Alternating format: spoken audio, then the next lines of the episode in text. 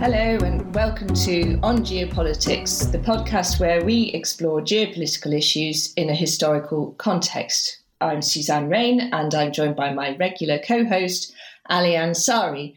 Today, by arguably by popular demand, although not that popular. Yeah, I'm not sure it's that popular. We've decided not to have a guest because we're going to talk about Iran, and Ali is our Iranian expert, so I'm going to quiz him, and I'm hoping that this is going to be a very illuminating discussion. The reason we're talking about Iran is that it may have escaped most people's notice, but there are negotiations ongoing in Vienna which are seeking to bring Iran back into the Joint Comprehensive Plan of Action, the JCPOA, which was the Iran nuclear deal reached between the P5+1, Permanent 5 plus Germany, and Iran in 2015. And those negotiations are reaching a critical phase. And the American State Department spokesman is saying either we're going to know that we've got a new deal, or we have to face a different reality of mounting tensions and crisis. And we've kind of got a lot of mounting tensions and crisis in the world at the moment. And almost we've forgotten that we used to live in an almost permanent state of mounting tensions and crisis with respect to Iran. So we thought we need to look at what's happening in Vienna and then, as always, pan out and understand more about what's going on in Iran at the moment and how that's affecting the Middle East and what might happen next. Starting off, Ali, what's the state of play on the JCPOA? Well, thank you, Suzanne. I mean, the interesting thing is there has been a degree of radio silence, and I suppose in some ways it's also been overtaken by events elsewhere. I mean, it's one of the interesting things for the Iranians. They're no longer the top draw, I think, in international crises. Although it's obviously still very important, the negotiations are ongoing. As you quite rightly said, you know, the Americans are saying that, and actually the British as well, and I think the Europeans in general are basically saying that time is running out. But they've actually been saying time is running out for some time. But we are reaching probably by the end of this month a crunch point, because there are these sort of two track. You know, what the Iranians want basically is a return to the JCPOA as agreed in 2015. Which, of course, the Americans pulled out of. So the Americans pulled out of under Trump, and then the Iranians, as a result of that, started to sort of like wind down some of their own obligations under the agreement. But the difficulty is, and I think this is what's affecting people, is that many of the sort of the restrictions that were agreed in the original JCPOA in 2015 are probably going to be, you know, the sunset clauses are going to be kicking in from 2023 onwards. And so really, you know, what the Americans and the Brits and others are saying is that what we need, in a sense, is a sort of a enhanced follow-up agreement of some sort, which will sort of extend the terms of that and maybe strengthen it. And the Iranians have been quite resistant to that idea. So there is a problem here that, you know, whatever agreement you do reach, let's say for the sake of argument, we get somewhere by the end of February, which I still think the odds are that we will get to some sort of agreement. The likelihood is probably that's going to be, although it won't be presented as an interim agreement, it will effectively be something like a stepping stone to what they hope will be something continuing. So the sad reality is, for those people who enjoy negotiating these long and rather tedious agreements, this is likely to go on for some time, because what we'll get is a sort of an initial sort of return, if you can put it that way. But then the realization actually that, you know, what we need to do is think about what happens next. And that was always on the cards, by the way. I mean, the point was, even in 2015, when the agreement was reached, and it wasn't signed, by the way, everyone says it's signed. It's not a treaty. That's the problem. It's an agreement. So even then people were saying, well, that gives us a bit of a window, a bit of a space to sort of develop things, to see how relations develop. But then, you know, obviously as the sunset clauses kick in, we'll have to review things then. It's not the way, interestingly enough, that the Iranians saw it. And this is one of the issues. Ali, can I interrupt you just to ask some basic clarification points? So the agreement was to limit Iran's stockpile of enriched uranium, because it's the highly enriched uranium that you can use to build a nuclear weapon. Well, the agreement was to close all pathways to a nuclear weapon. I mean, that's basically, of which obviously enrichment is a key element. And in return, and this hinges around this sort of alarming word, breakout time, which is essentially how much time Western experts assess it will take Iran, if they say go, to build a nuclear bomb with the uranium that they've got. And as for as long as I can remember, which is arguably at least 20 years, it's always been around the corner. So we've always been expecting that, you know, it's about at maximum a year away. And I think, as I understand it, what they're saying now is that breakout time, because since Trump reneged on the deal, the breakout time, the Iranians have been basically mass producing enriched uranium, massive shortcut there. And so the breakout time is now much, much shorter. And one of the aims of these new negotiations is to make it longer again. But the reason I'm asking all of this, because that obviously would require the Iranians to get rid of the highly enriched uranium. Yeah, I mean, basically to ship out the enriched uranium. I mean, the thing about it, and I think you've hit the nail on the head there, of course, is that the problem with the, I mean, this is in a sense some sort of arms control agreement. It's always been heavily, heavily affected by politics. So the political rhetoric gets in the way, I think, in many ways, not only in terms of the lead up to any agreement. So as you quite rightly say, people have been proclaiming Armageddon, you know, from time immemorial. But the point is, even when the agreement was reached, there was a lot of political flannel that went round it, that even in Iran, say nothing in the United States, about how this was going to open up a new dawn. It actually, you know, it had fairly limited aims, quite important aims, but limited aims. And I think people were selling it in a way to try and obviously get over quite reluctant electorates, certainly in the United States, and to some extent Iran, of course, but to get over that hurdle. But in, you know, my criticism in a way about the politics of it, and this is where I'm more critical, is that they oversold it. They oversold it and raised expectations about what it might lead, particularly in Iran. I mean, people had this sort of fanciful idea that, you know, all sanctions were going to be lifted. That's simply not covered in the JCPOA. Primary sanctions remain in place.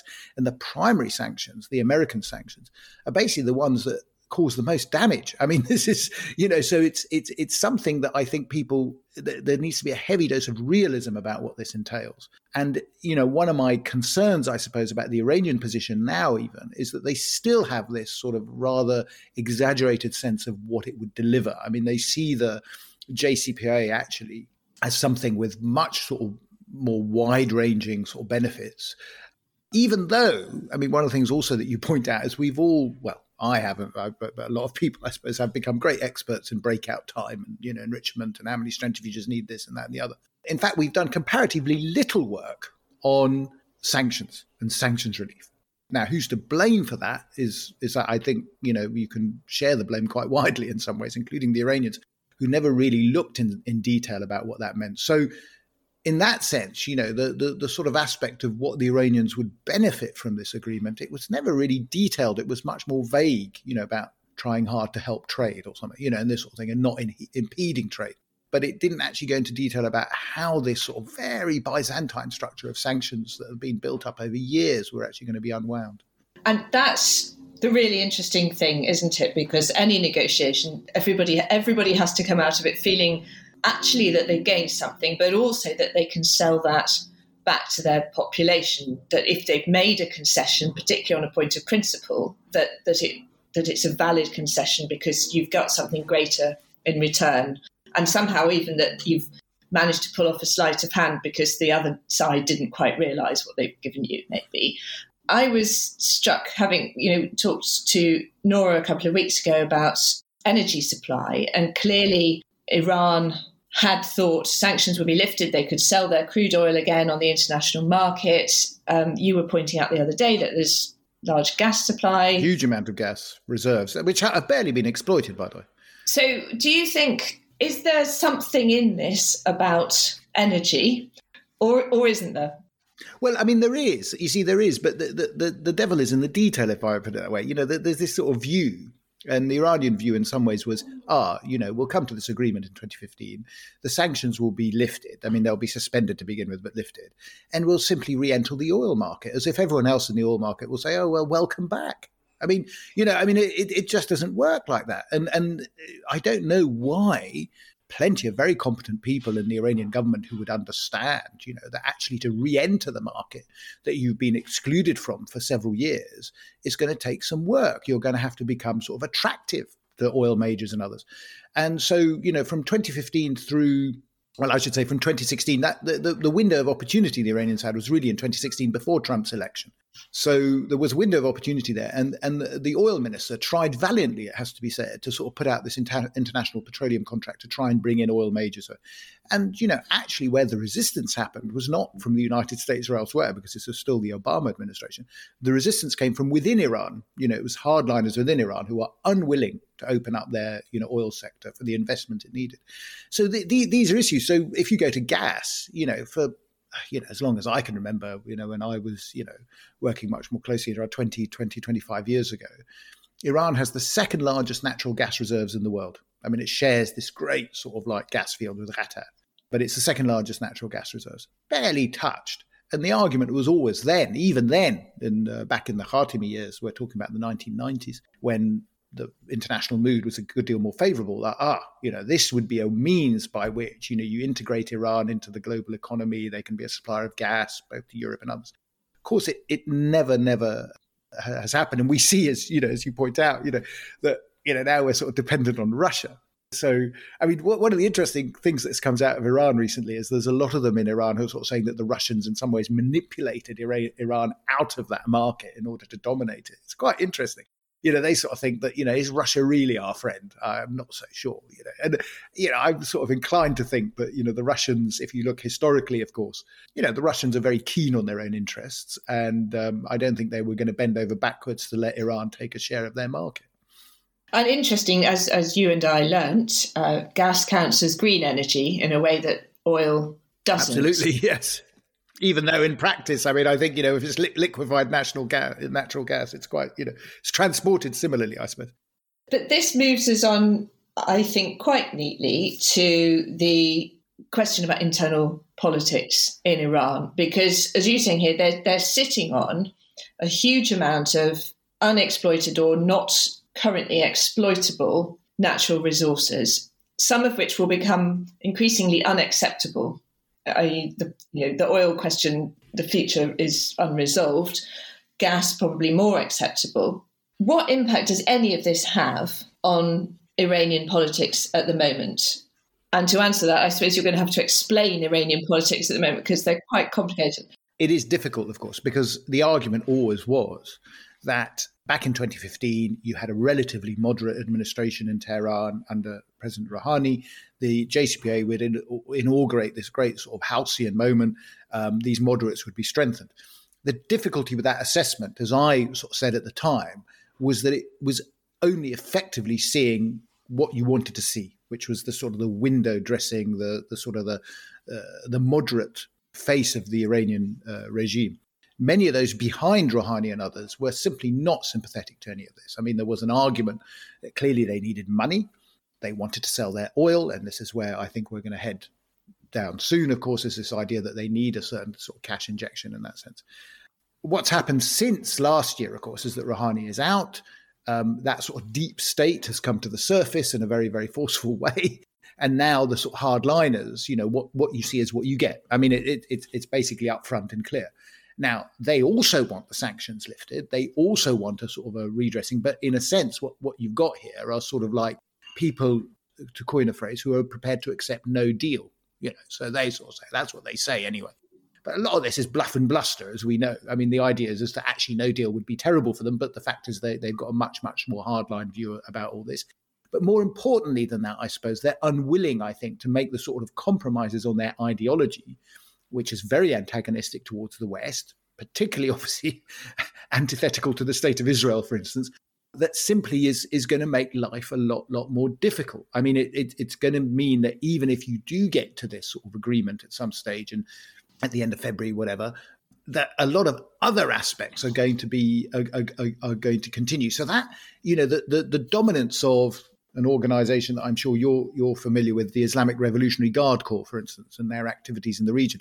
You know, the Islamic Revolutionary Guard Corps sit at the high table of Iranian politics right next to the supreme leader, and basically they're the ones that feed the ideas. A lot of the moderates who might have sat at the high table are either sitting at the far end or have basically been ejected. You know, they're just not even there.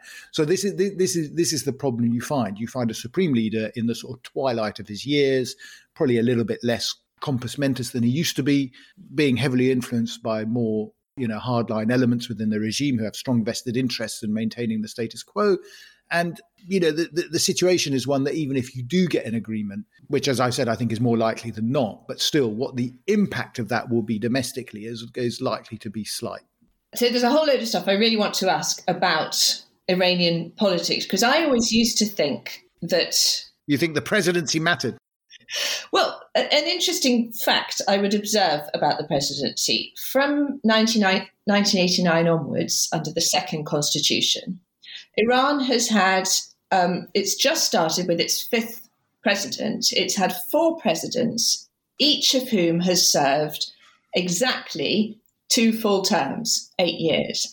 And they've moved between being quite moderate and quite hardline. So Rafsanjani, Khatami, Ahmadinejad and Rouhani. And now we've got Raisi.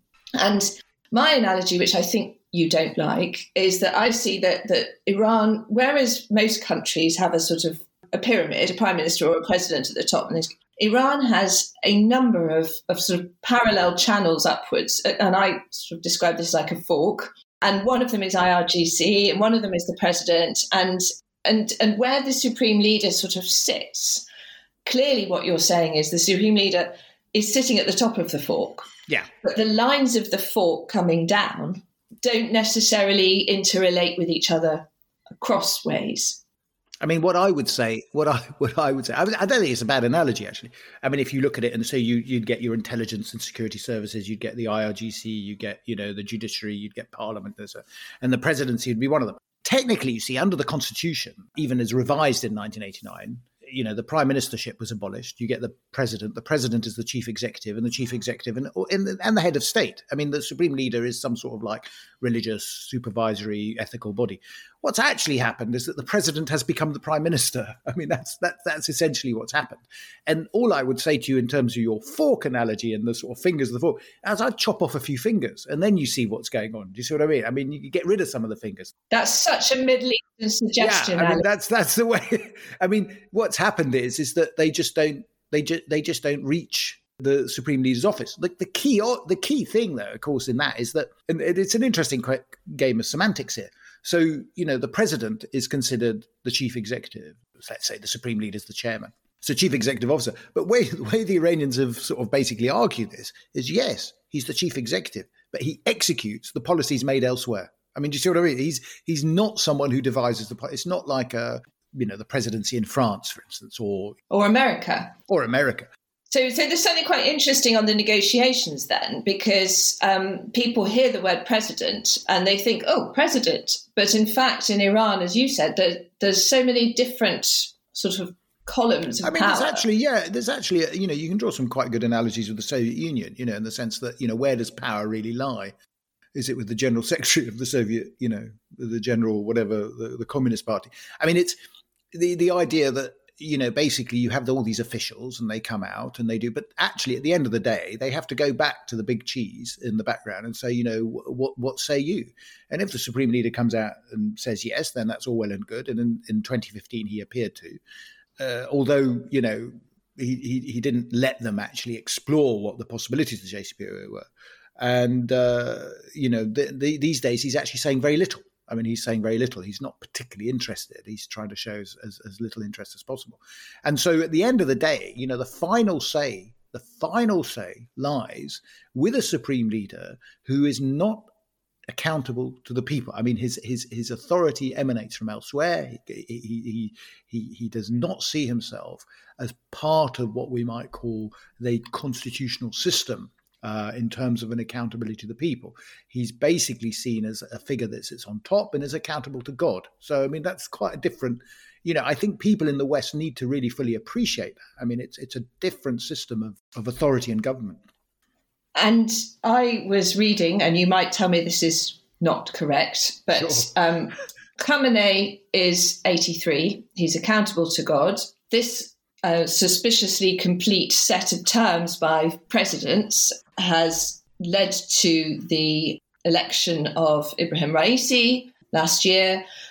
Is it the case that you can't really be president unless the supreme leader has organised everything so that you win the election? Or is it actually less clear than that? And And you could argue that some of the presidents were elected against the desires of the supreme leader. But the reason I'm asking this question is it appears that Raisi, as a kind of ultra-conservative, might be being shaped to be possibly a successor to the supreme leader, who's 83. What's your view on that? I think this is, this has been a process. I mean, I think people tend to look at the Islamic Republic and think it's like, it was born perfect, it sort of came in 1979 and that's it. No, it's certainly true that really up until 2005, at least, presidents were being elected that the supreme leader may not have liked, partly because the supreme leader, when he became supreme leader in 1989, was actually not in a very strong position. I mean, he was sort of building up his base. But since 2005, I think it's increasingly true that he's had a much more interventionary sort of role in the elections, all the elections, by the way, and particularly the presidency, where he's these days, if you want to run for president, you have to get his approval. I mean, it's pretty explicit now. 20, 25 years ago, that may not have been the case. They might have done it as a courtesy, but not necessarily, it wasn't a definitive. Now you pretty much have to. I think the notion of Raisi as a successor, I think that's, in my view, is probably unlikely, partly because I think Raisi has shown himself to be really quite, mediocre in his role, even as president. I mean, he's not a confident sort of person. My own view, and I've said this before, is that actually the supreme leader is preparing for his son to take over. And that's something quite, again, distinct. Lots of people disagree with me on that, by the way. But it's clear to me from, and I've written about this, that, what you're seeing actually is a preparation for that. And Raisi and the other people being put into places of power are basically to support that transition when it happens. Very interesting. So we'll be placing our bets now, Ali. That's right. And you'll either be right or wrong. I've said it now. Yeah. So, coming back then, so we've got, at the moment, it appears a kind of cementing of traditional, what we call hardliners. I think that's obviously a subjective term, but hardliners in charge. This question about the relationship with America, sure, and again, if you look back to most of our adult lives, the conversation in America or in the West about Iran has always involved an element of a discussion about regime change. So the aspiration is to change the way that Iran functions. And that goes back, as you've written very persuasively, to a sense that, America in particular sees 1979 as this sort of pivotal moment that they can't really get over. It's a trauma. It's a national trauma. Yeah. So at the moment, it appears, I mean, certainly quite a lot of people in America are arguing that actually this foreign interventionism didn't really get us terribly far. Afghanistan's been a disaster. We could interfere in the Middle East till the cows come home without actually achieving anything. Has the desire for regime change changed, or is it still there? What are the possible options that the sort of foreign policy options that the West can consider other than this long-standing aim of somehow making Iran something different? Well, I mean, I think the whole discussion about regime change has become so sensitive, and so people get an allergic reaction to it for obvious reasons, because, we have the experience of Afghanistan and Iraq, and that obviously hasn't gone very well. I think sort of interventions have been quite a disaster. And part of the problem is, in my view, certainly, is that American policymaking has sort of lacked nuance and lacked a certain degree of, I mean, the favourite word these days is granularity. But, it's that sort of looking at what you expect. At the same time, on the Iranian side, of course, they tend to use regime change as this very emotive term. It obviously triggers various emotions, to apply to everything. I mean, basically, if you sort of said to them, well, we sort of think your behaviour is not helpful or something. I mean, and that's a normal exercise in diplomacy, by the way. I mean, when you engage with different powers, you sort of say to them, well, frankly, we'd rather you didn't invade so-and-so, or, we were talking about, Russia and Eastern Europe and so on and so forth. I mean, it's not a question of regime. What the Iranians have basically said is that if you ask us to change our behaviour or to remove aspects or to modify our ideology vis-a-vis, for instance, the state of Israel, let's say, that constitutes regime change. So basically, I mean, there's very little room for manoeuvre there. So I think both sides are sort of complicit in sort of abusing this concept of regime change, because it's quite clear also on the American side that the regime change is sort of used as some sort of catch-all to just mean we don't like you. I mean, that's, you know, there's no actual sort of detailed policy involved in that. And frankly, you know, as I've argued before, you know, this idea that, you know, the solution to Iran is to turn it into a failed state.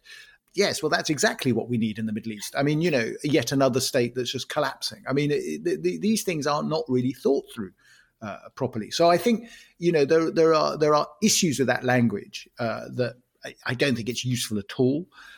The problem that Iran has, in a sense, or the Iranians we have in America, is that whatever public opinion says, political opinion in America is still, you know, emotionally traumatized by the experience of 1979, in a way that some political opinion in Iran is traumatized by 1953 and the coup of 1953. I think both of these are in some ways, you know, they're politically expedient, you know, events to sort of like to build on. Obviously, in the case of America, it's a little bit more proximate. In 1953, you know, as Iranians will never tire from telling you, you know, the British and the Americans conspired basically to overthrow the prime minister of Iran at the time, a gentleman by the name of Dr. Abraham Mossadegh, who had nationalized Anglo-Iranian oil.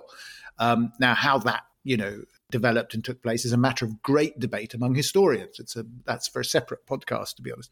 But the fact is, obviously, it's very emotive among a certain generation of Iranians, and it's been used, I think, by the Islamic Republic very effectively to whip up, you know, a general anti-American sentiment, even though, as I've often argued, you know, many of the, I think, values and principles that Dr. Mossadegh stood for have largely been ignored by everyone in the Islamic Republic. I mean, they don't adhere to anything that he was a secularist for a start. So, you know, and arguably, you know, a secular Democrat, a nationalist, and this way. So, you know, this is not what the Islamic Republic really is interested in. Nonetheless, they use these historical experiences. They politicize them in a way. The Americans use, obviously, the hostage crisis, the seizure of the embassy in 1979. This is very emotive. Don't forget the Iran-Contra, you know, developments. That's also really had a deep, deep, profound impact on the Republican Party in America. And what this means is that there are no, how should we say, there's no sympathetic voice in America for Iran. I mean, you know, whether you're Democrat or Republican, each of them have a reason not to like the Islamic Republic and the Islamic Revolution. And, you know, regrettably, also the Iranians don't do enough to basically address that. They want to appeal, in a sense, to a more populist sort of narrative about how we're resisting the great Satan, so on and so forth. And there'll be many people in America, of course, who sort of think that's great. But the fact is, you know, as I used to say to Iran, I've said, you know, if you continue shouting death to America every Friday, you're not going to win friends and influence people.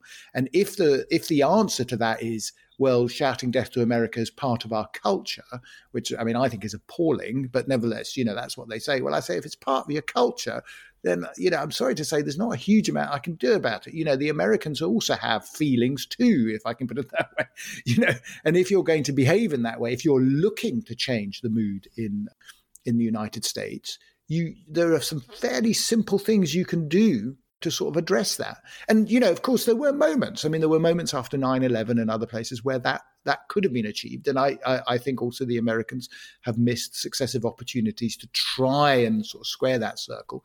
But by and large, as I always remind people, if you go and look at votes in Congress, they're almost, I mean, uniquely, I think, it's almost unanimously against Iran. I think in one case in the Senate, there was a vote 99-1, and it was Bernie Sanders had abstained. I mean, that was basically it. I mean, you know, and how can you, you know, what does that mean? I mean, it's a ridiculous situation to be in. And I presume that having the Islamic Emirate of Afghanistan next door to the Islamic Republic of Iran. Yeah. Well, is it competition or is it, in simplistic terms, yeah, viewing from far away? Presumably this now looks like a trend, even though in actual terms there's not so many similarities between the two. But if you're sitting in America, there's suddenly a proliferation of states which are essentially Islamic in governance. Does that make a difference? Well, here's the great irony, by the way. I mean, you'll, of all people, will really enjoy this one. So back in the 1990s, you know, when the Taliban were picking up with a bit of Pakistani support and sort of moving into Afghanistan, the Iranians were vociferously opposed to the Taliban. I mean, they really saw this basically as an American sort of proxy. And of course, one of the reasons they saw it as an American proxy is because, lo and behold, members of the Taliban were being invited to Washington to discuss, pipeline deals and so on and so forth. And I remember that very vividly. I mean, I was in Iran at the time, and people say, "What the hell are the Americans doing?" And I wrote about this in a book. I said, one of the problems with this is that what America is signaling to the Iranians is that political Islam is not the problem. Iran is the problem. Because, if you can sort of cozy up to the Taliban, then you've got no problem with political Islam. Of course, then, 9/11 happens, it's all a bit of a fiasco and whatever. And, the Iranians came in and helped. I mean, they helped quite extensively in terms of, because, great, you want to get rid of the Taliban? Fantastic. We'll give you a bit of a helping hand. Ahmad Shah Massoud had been assassinated just before 9/11. It was a major blow to the Iranians. And so, that relationship, in a sense, has always been quite an antagonistic one. Unfortunately, I think once the domestic political lineup in Iran changed and you get Ahmadinejad coming in, there was a view that actually, my enemy's enemy is my friend. And, once the coalition of the willing, including Britain, were sitting around in Afghanistan, the view of the Iranians was, we can maybe give the Taliban a bit of assistance in order to make life difficult for the Americans. And that relationship, again, was one that was a question of the Iranians riding all the horses in order to make sure they win the race. I mean, that's maybe because they were sort of basically playing it a little bit, But, one could say very, very vague, very Middle Eastern even, to be horrendously Orientalist about it. But subsequently then, when you get the debacle last August, and it was a debacle, the current Iranian regime actually welcomed it. I mean, that was the bizarre thing. They sort of said, oh, great, Taliban 2.0, they're all very nice. They've learned all the lessons of their past. Interestingly enough, that was not echoed among the Iranian population as a whole, who were absolutely horrified that the Taliban were coming back. So what you find is actually now the relationship between the Iranian government or the official organs of the Iranian state and the Taliban is a bit, it's cooled a bit, because the Taliban are clearly as an Islamic emirate. And I think we talked a little bit about this in our Khorasan podcast, actually, just to give a bit of plug for people to go back and listen to that, is that, what you find is as Sunni radicals, they have a very, very, poor, how should we say, understanding of Shias. I mean, they don't like Shias at all, and they made it very clear. So there was a brief sort of I think 6-week honeymoon period where they sort of went to various Shia ceremonies. Now, the Taliban, the gloves are off. So I think at the end of the day, there'll be a sort of a, what would you call it, a cold peace? Also, I don't know what it would be, They have to find a way. They have to find a way to coexist, I suppose. Talking about coexistence, Ali, the Abraham Accords, right, because if America and Iran haven't got on very well for 40 years, Iran and Israel really, really don't get on. No. And that's been one of the factors that has driven the way that Iran has developed its network of non-state actors, proxies, allies around the region, in Syria, in Lebanon, in Yemen in particular, and Iraq, obviously. And that's moving to a new phase, I think, since the Abraham Accords, because although the Abraham Accords are essentially, from the Israelis' perspective, a sort of an outreach to the Arab world. And we've had now the Prime Minister and the President of Israel visiting the UAE. So this is kind of monumental development. But doesn't it just harden a division between parts of the Arab world that are prepared to make pragmatic deals with Israel and the Iranians and the people that the Iranians back who aren't? And you've had, obviously, on the one side, a series of assassinations of Iranian scientists in Iran.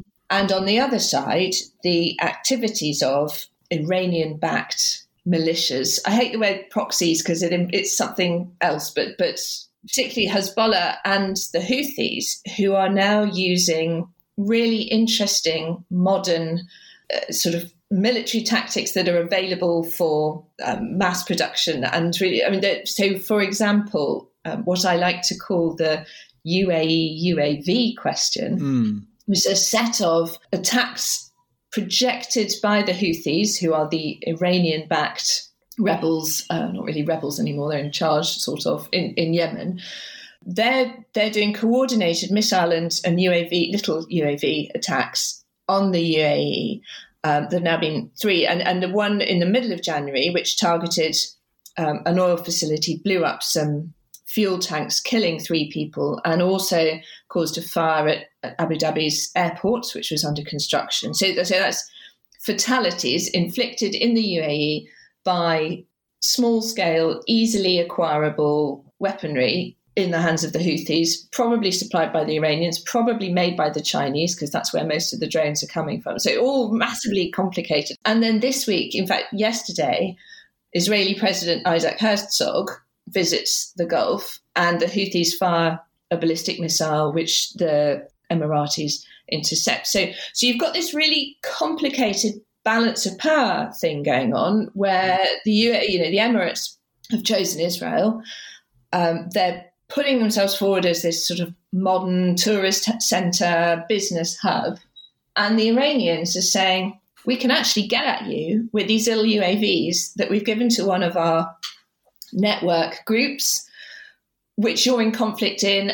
And that's, I don't think, trending in a good direction.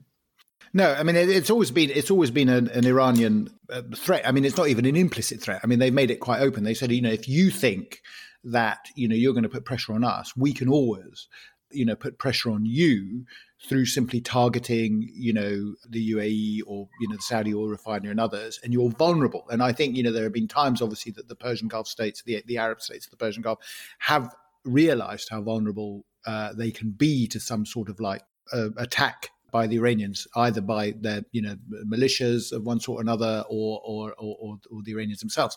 Although the Iranians have always tried to be very careful about not, they have to have plausible deniability on a lot of these things.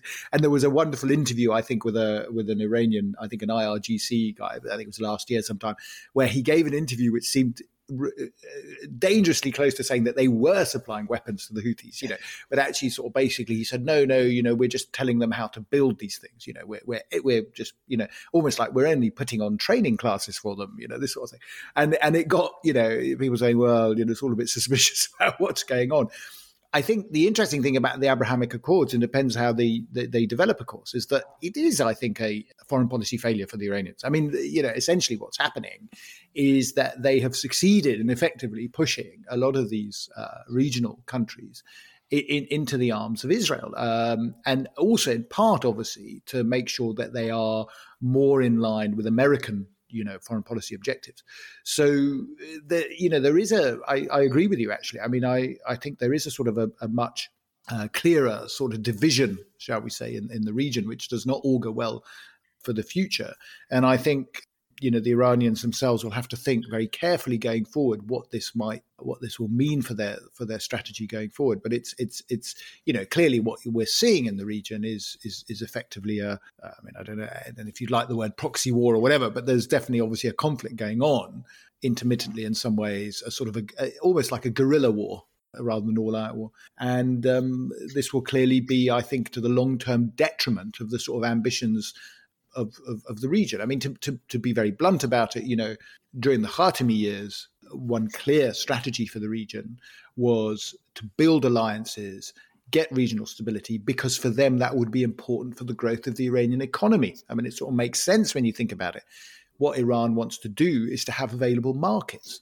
Well, I mean, what it's doing now is basically shutting down available markets. And if you think that actually its best markets are Iraq and Syria or something, I mean, that's not really something to write home about. Clearly, there's obviously other parts of the region, Central Asia and others. But again, it doesn't, it's not a good environment for economic growth.